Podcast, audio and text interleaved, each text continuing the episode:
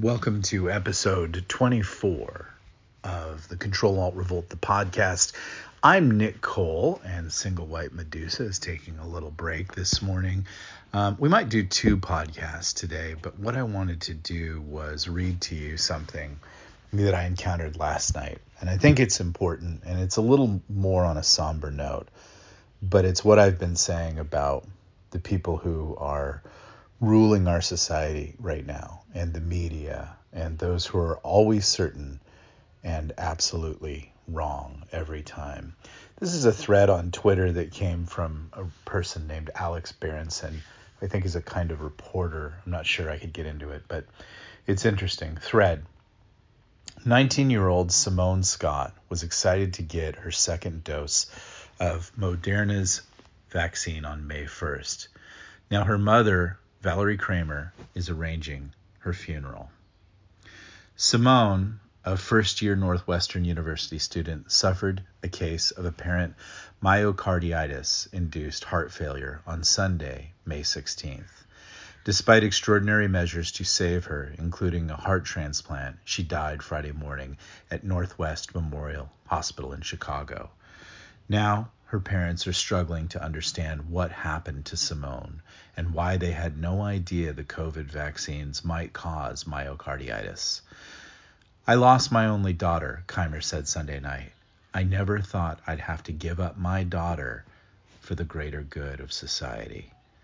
Doctors appear to have repeatedly missed signals as Simone's condition worsened in the two weeks following her second shot before she abruptly crashed in mid May, Israel was reporting the highest rates of cases of the mRNA vaccine related to myocarditis in young people. But in the United States, vac- vaccinations had just been opened up for 12 and 15 year olds, and the CD.gov played down the myocarditis, ri- ri- myocarditis risk in young people. In a September May 17th statement, the day after Simone died, the CDC reported that it had found relatively few reports of myocarditis to date. Simone's physicians still have not confirmed that her vaccine caused her heart failure, but despite nearly a month of intense investigation, including a pathological examination of her heart after its removal in the transplant, they have offered no other explanation. My fear is that we'll never know what happened to Simone, her father Kevin Scott said Sunday night. The vaccine is a coincidence that is just too big to ignore. I do suspect it was the vaccine, Keimer said. If it wasn't direct, it played a role. Simone had been a healthy young woman, her only notable illness a bout of pneumonia when she was an infant and a second in high school. She told her mother in sixth grade she wanted to go to Northwestern. Six years later, she applied early to the university and was accepted. She was very disciplined, Keimer said. That discipline extended to her attitude toward COVID. She always wore masks and followed Northwestern's sometimes onerous rules about testing when the school allowed its first year students on campus in January. Despite its COVID restrictions, the school was everything she hoped, her mother said. She produced stories for the school's in house television network and quickly made friends. She was a wildcat, the Northwestern mascot, through and through, Keimer said. She bled purple. And when Illinois opened vaccinations to younger people, she quickly made an appointment. She took it upon herself to get vaccinated, Kevin Scott said but she suffered serious short term side effects after her first dose April 3rd and never fully recovered, her parents said. Throughout April, she had a cough and felt fatigued. Simone checked in with her mother, who lived near Cincinnati, frequently. Keimer asked her to go to a doctor, but neither Simone nor her mother considered whether the vaccine might be behind the symptoms. We thought it was either al- allergies, or a sinus infection. So on May 1st, as scheduled, Simone received her second Moderna vaccination.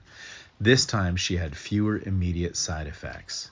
But when she flew back to Ohio To surprise her mother for Mother's Day, Sunday, May 9th, Keimer noticed she seemed tired, and Simone told her mother she had repeated nosebleeds. Keimer told her she needed to make an appointment with a doctor. Back in Illinois on Wednesday, May 12th, she did. But the visit was virtual, and Simone forgot to mention that she'd noticed swelling the day before in her lymph nodes. The physician told her she probably had allergies. The next day, she had a low fever and went to the student health clinic. Tests for SARS CoV 2, flu, and other viruses were negative. A doctor noted Simone's heartbeat was irregular but discharged her, telling her to go to the emergency room if the problem worsened. The following day, she developed a sore throat. She went back to the clinic. By now, Keimer was worried enough to insist her daughter FaceTime the visit. Simon Simone was told she might have a viral infection, given an antiviral prescription, and again sent back to her dorm. By Friday night, she was suffering severe fatigue. Still, her parents assumed she was simply run down and sick, especially since doctors had now seen her three times in three days. People do get sick, and you get some rest, and you sleep, and you get through it, Keimer said. But everything changed Sunday, May 16th. Simone texted her father she was too busy to get out of bed or even eat. Her mother packed a bag and began the drive from Ohio to Illinois. Her dad called campus police and asked them to check on her. After initially refusing, the police did. They found Simone unable to walk and called an ambulance to take her to a nearby North Shore hospital. Keimer arrived there that night. When she explained who she was there to see, she was escorted into a waiting room. That's when I knew things were not right, she said. A doctor appeared telling her that her daughter had gone into heart failure and she was being transported to the hospital and needed immediate surgery. They said her heart was not functioning and they needed to insert a balloon pump to get it working. Doctors almost immediately diagnosed Simone with myocarditis, heart inflammation, often caused by viral infection. They did at that point suspect that it was myocarditis. Keimer said they were thinking it was a virus that had attacked her heart. But Simone's implant failed to restore her heart function. The next day, she was placed on ECMO, a heart lung bypass. Nearly a month of increasingly desperate medical procedures followed. On May 20th, with a transplant looming, Simone was moved to Northwestern Memorial, the university's primary teaching hospital. She was sedated most of the time, but doctors sometimes lightened the sedation enough for her to text her parents, Am I going home with you? she asked. On Sunday, May 23rd, Simone's physicians told her parents that her heart did not seem to be recovering on its own, and a transplant was her best option now. We didn't have much choice, Keimer said. She had the transplant that night. Ultimately, her new heart did begin to pump, but her lungs had been severely damaged, and the immunosuppressive drugs necessary for her to avoid rejecting the transplant led to severe lung infections. After a few hopeful days, her prognosis dimmed. Her parents never completely lost hope. But on the morning of Friday, June 11th, her doctors told them that they could no longer control her blood pressure and that they should come to say goodbye. At 11:19 a.m., Simone Scott died. She was 19. Keimer and Simone's father repeatedly asked whether the hospital intended to report the case to VAERS, the federal system to report vaccine side effects. Doctors did not seem particularly interested in doing so for most of the time Simone was there, Keimer said. We kept asking if they did, and nobody could tell us if they did. Keimer said, It was just a runaround.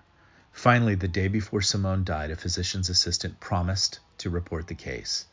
With their daughter gone, Simone's parents are now hoping that her story, at least, will raise awareness of the potential for post COVID vaccine myocarditis.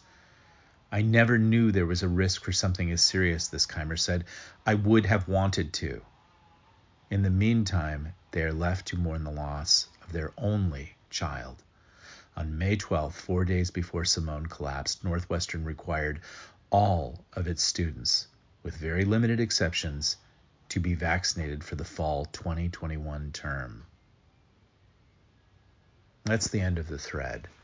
It's pretty somber.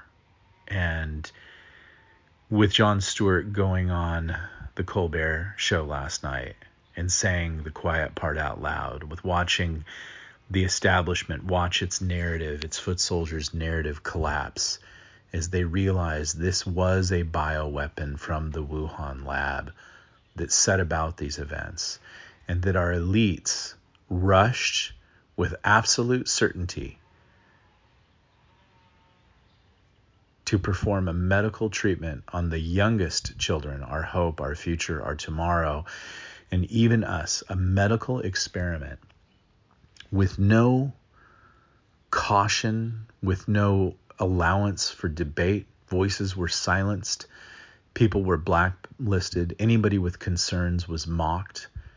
A full Madison Avenue press campaign was waged against people who had concerns for their own health.